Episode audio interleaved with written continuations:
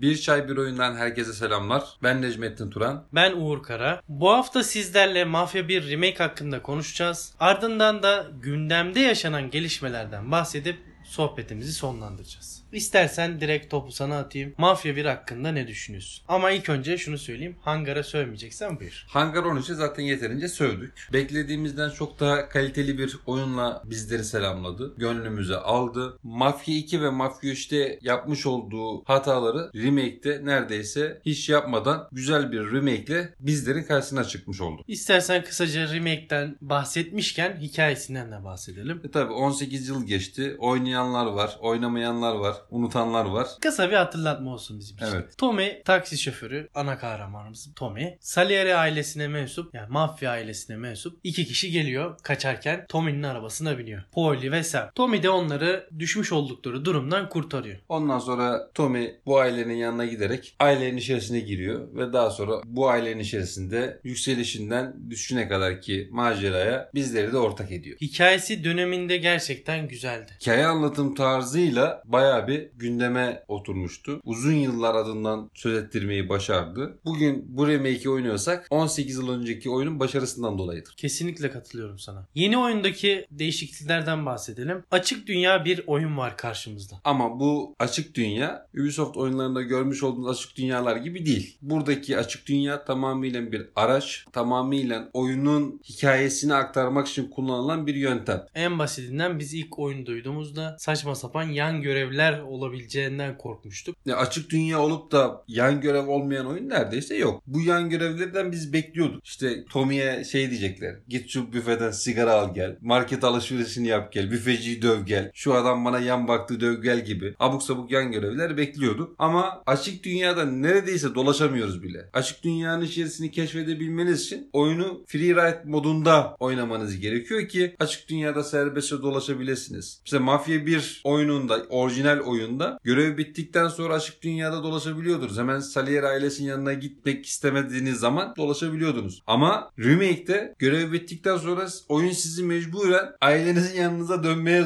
zorluyor. Yani burada remake'de açık dünya yapmışlar. Yani görebileceğimiz en sade ve en doğrusal bir açık dünya olmuş. Özetlemek gerekirse. Hatta en doğru açık dünya olmuş diyebiliriz. Oyunun en çok merak edilen noktalarından bir tanesi de sürüş dinamiklerinin nasıl olacağıydı. 18 yıl önceki oyunun sürüş dinamiklerine baktığımız zaman dönemin atmosferine çok uyumlu bir mekanikleri vardı. Bu nasıl günümüze yansır? Arcade havasına girer mi girmez mi korkusu vardı bizde. Ha yine biraz arcade'lik var ama bu beklediğimden çok çok daha düşük bir seviyede. O direksiyonun başına geçtiğin zaman, arabayı kullandığın zaman sana tamamıyla şunu hissettiriyor. Ya ben 1920 model bir araba kullanıyorum Bir diyorsun. Cadillac'ın tadını alıyorsun gerçekten. Tamamıyla o hantallığı, dönüşlerdeki yaşanan hani yavaşlıklar, arabanın yavaş gitmesi hepsi seni etkiliyordu. Sesler ve müziklere de değinelim. Oyunun tüm ses ve müzikleri yeni baştan kayıt altına alındı. Dönemin havasını koruyarak bu müziklere yeni bir modernizm de katılmış oldu. E, 2020 model oyunda da bu göze ve kulağa çok hoş gelen bir çalışma oldu. Evet yani aslında Hangar 13 tamamıyla şunu yaptı bizce. Definite Edition'da Mafya 2 ve Mafya 3'ü bir kenara attı. Mafya 1'e tamamıyla odaklandı. Daha önceden Mafya 3'ten aldığı olumsuz eleştirilerden etkilendi ki dedi ben öyle bir remake yapacağım ki herkesi utandıracağım dedi adeta. Yok o kadar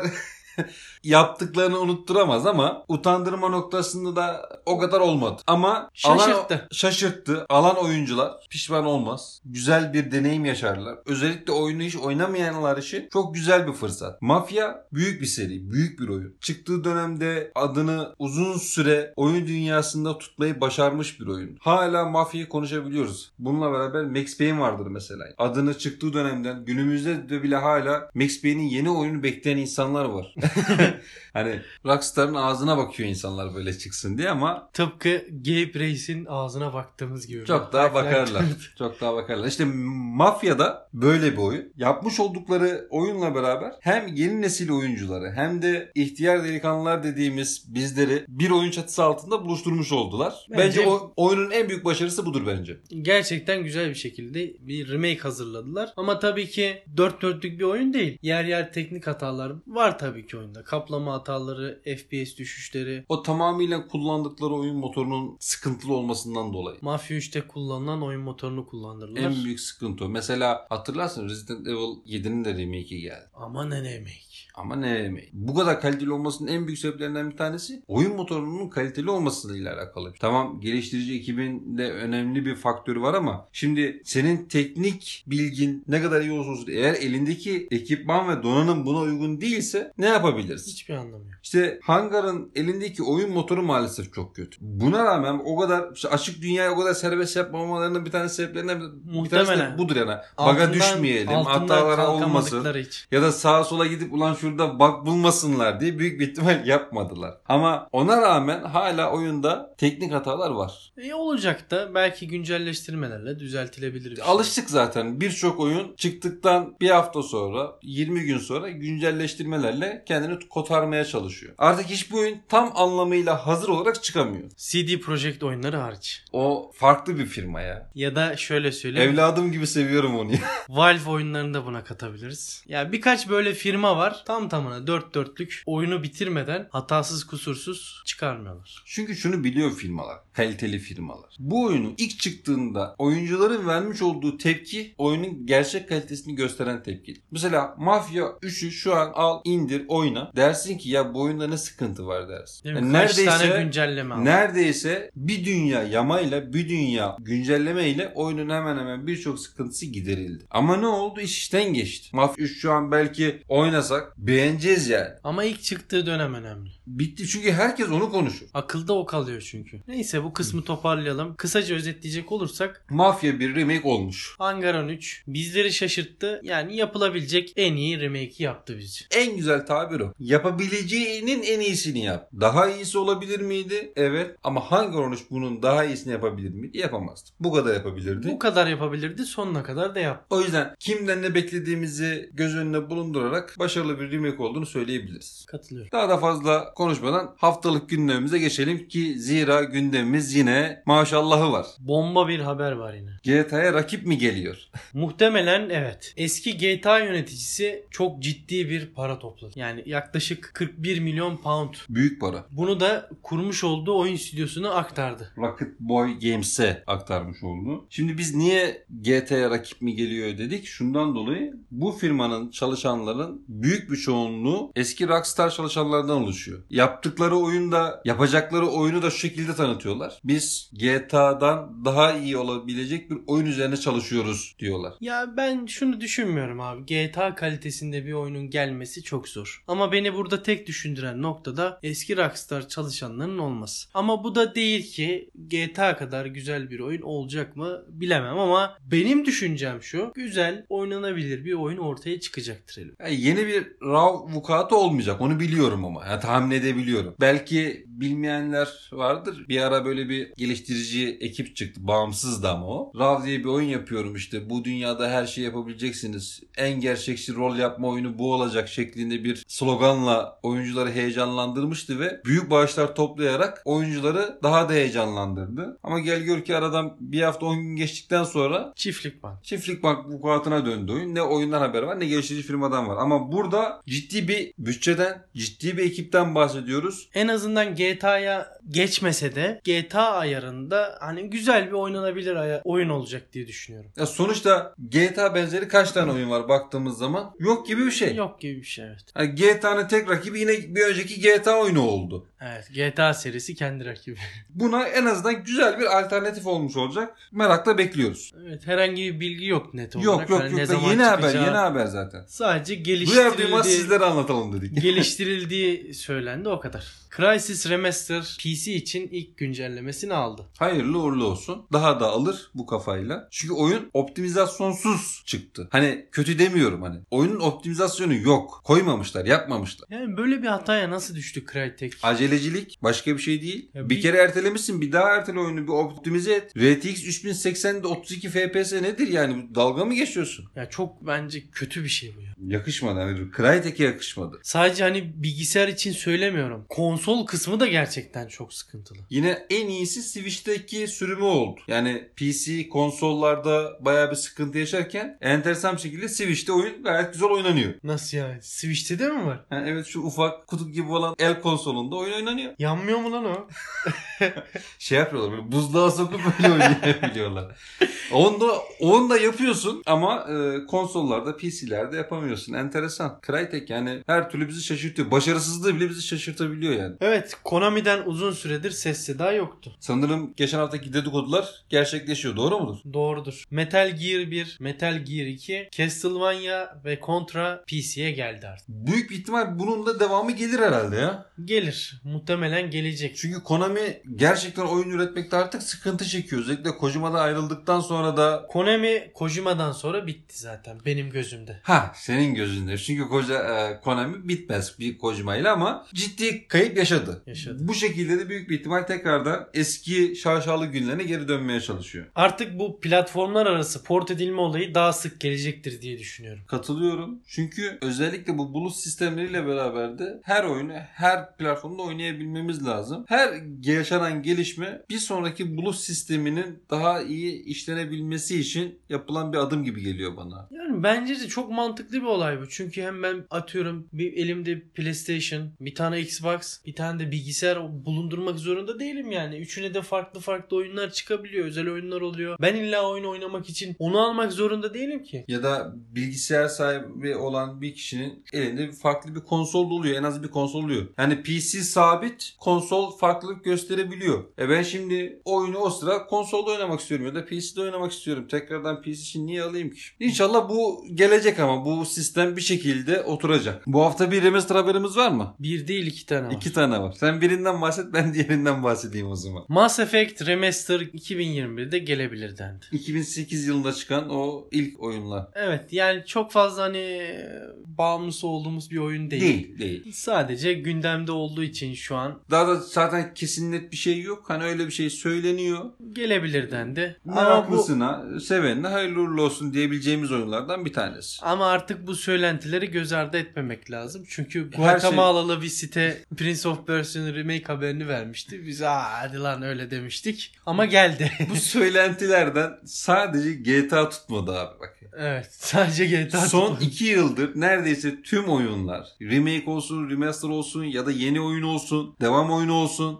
hepsi sızıntıyla tamam mı? Abuk sabuk yerlerden duymuş olduğumuz duyumlarla duyuruldu ilk önce. Ve %99'u tuttu. O %1 de zaten GTA 6 herhalde.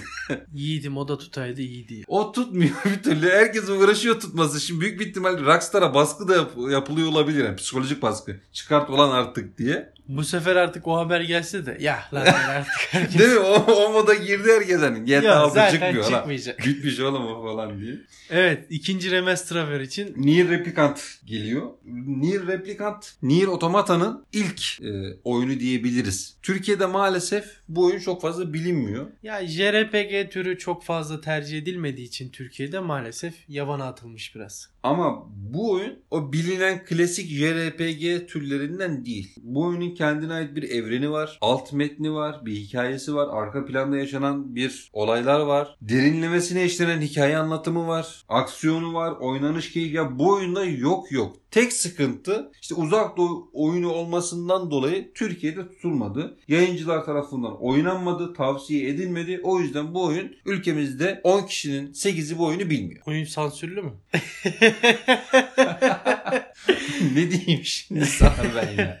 Neyse Oyun- sevenlerine duydurulur. Ben çok ilgilenmediğim için. Ben c- ciddi hayranıyım. O yüzden de oyun oynayan herkese bu oyunu tavsiye ederim. Şiddetle tavsiye ederim. Klasik, alışılmış bir oyun tarzından çok daha farklı bir oynanışa sahip. Farklı bir hikayeye sahip. insanı duygudan duyguya sürükleyebilecek bir oyun. Bir de- Bilmiyorsanız da bir girip bir deneyin bakın derim yani. Bir de şöyle bir şey var bunda. Biz remaster dedik ama bu remake ile remaster arası bir şey olacak. Biraz, Evet, hikaye anlamında, e, mekanik Hikaye, oynanış anlamında mekanik- bir ellenecek. e, bir oynama olacak yani. Bir iyileştirme yapılacak. 23 Nisan 2021'de çıkacağı söyleniyor bakalım. Ben bekliyorum sabırsızlıkla. Herkese de tavsiye ediyorum tekrar. Evet. Microsoft'un Bethesda'yı almasından sonraki ilk gelişme yaşandı. Evet Game Pass'e bomba bir oyun düştü daha ilk günden. Doom Eternal artık Game Pass'te erişebilirsiniz. Zaten böyle bir şey bekliyorduk. Microsoft 7,5 milyar doları babasının hayrına vermedi Bethesda'ya. Muhakkak bunun ekmeğini yiyecekti. Bunun devamı gelecek.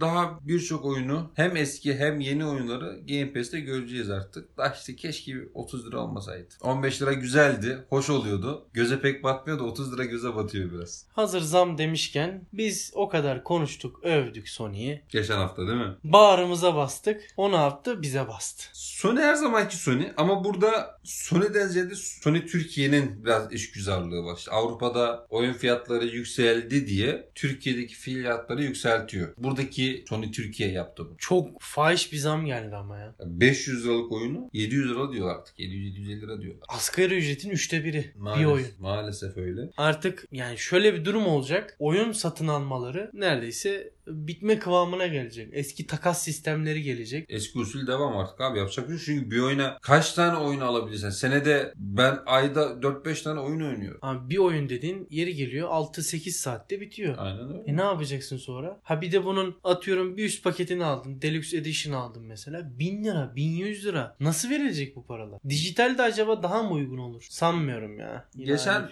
geçen bir takipçimiz yazdı bana. Şöyle bir şey diyor. Sony'nin elinde kalan kutulu oyunları satamıyor. Dijital oyunlar çok fazla satılıyor diye. Sırf kutulu oyunlar satılsın diye dijital oyunları fiyatını bilerek, isteyerek, yükselterek kutulu oyun satışına döndürüp eldeki oyunları satmaya çalışıyorlar gibisine bir teoride bulundu. O mantıklı da geldi bana. Hani Bence Olabilir mi? Olabilir hani çünkü 500 liralık oyun 700 lira oluyorsa ya bunda bir sıkıntı var. Bunda bir problem var. Kesinlikle katılıyorum sana ama ben yine şunu söylüyorum. Çok fazla Sony Türkiye'den bu sene şey beklemesin. Ciro beklemesin. Beklemesin. Bir de şunu da söyleyelim. Steam'in de kıymetini bilinsin artık. Abi Yani Epic Games hoştur, güzeldir ama Steam baş tacıdır artık. hep şu söylendi. Yok Epic Games Steam'i geçecek mi? Verdiği ücretsiz oyunlar derken yine Steam Steam'dir abi. Aynen öyle. Adamların kur politikası mükemmel. Kuru sabit tutuyor. Yani bazı oyunlar dışında O da oyunun dağıtıcılarıyla alakalı olan bir problem. Hani Ama- Steam'le alakalı değil. ama genel olarak hep e, dip fiyatlardan Aynen öyle. Mesela 30 euroluk bir oyun Türkiye fiyatı 50-60 lir- lira arasında değişiyor. evet Bazı oyunlarda özellikle bu çok bariz görülüyor. Ha yine dediğim gibi dağıtıcı firmanın bazı e, anlaşma şartlarına göre bu fiyatlar değişiyor ama genel politikası bu. O yüzden Steam baş tacıdır artık. son olarak da Katil bir oyun daha piyasaya çıkmış oldu. aslında eski bir oyun. 2018 yapımı. Evet. e, hatta bundan 10 gün önce İkincisi çıkacağı duyuruldu. duyuruldu,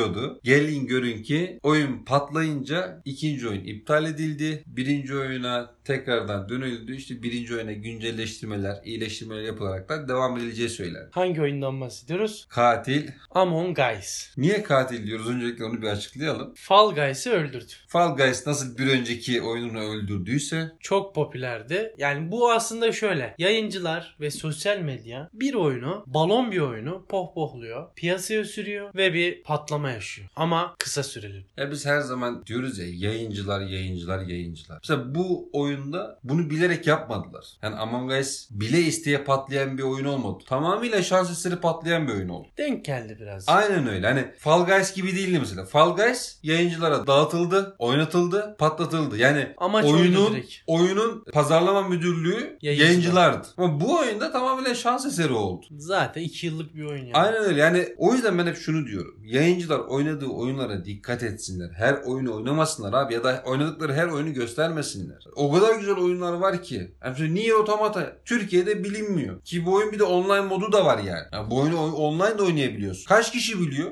Popüler kültüre göre hareket ediyor hepsi yani. Yani neye göre hareket ediyorsanız edin. Beni ilgilendirmez. Ama bir yani bir ay önce konuştuğumuz oyunu şu an konuşmuyoruz mesela. Yani mesela PUBG de artık gücünü kaybediyor farkındaysan. Battle Royale de gücünü kaybediyor. Bu tarz hani yeni oyunlar Fall Guys olsun, Among Us olsun bunlar çıktığı sürece gündemde artık sürekli dönecek katil oyunlar. Çünkü niye biliyor musun abi? Kitlesi olmayan oyunlar bunlar. Mesela CSGO hala devam ediyor. Kemik kitlesi var. Çünkü oyunun bir kitlesi var. Oyun önce çıkarken bol para kazanayım amaçlı çıkılmadı. Kaliteli bir oyun yaptılar önce. Sonra kendi kitlesini oluşturdu ve bunu devam ettirdi. Hizmeti sunmaya durmadan devam etti var. Zaten herkesin e, uzun yıllardır bildiği bir oyundu. Online moduna yöneldiler. Oradan yürüdü bence. E işte Hatta bir ara şu vardı. Bu Battle Royale türü çıktığı zaman CSGO bitiyor mu dendi. Ama hiçbir şekilde bitmez abi. abi ne CSGO, ne LoL, ne Dota bu oyunların hiçbir şekilde Türkiye'de bitmez. Dünyada bitmez. Çünkü bu oyunların kitlesi var. Kemik kitlesi var. Fall Guys gibi, PUBG gibi ya da diğer Battle Royale oyunlar gibi bir balon oyuncu kitlesi yok. Öz bir kitlesi var. Bu oyunlar bitmez ama biz sohbetimizi bitirelim artık. Çok fazla e, konuştuk bu hafta. Evet bu hafta bayağı bir uzadı. Bu haftalık bizden bu kadar.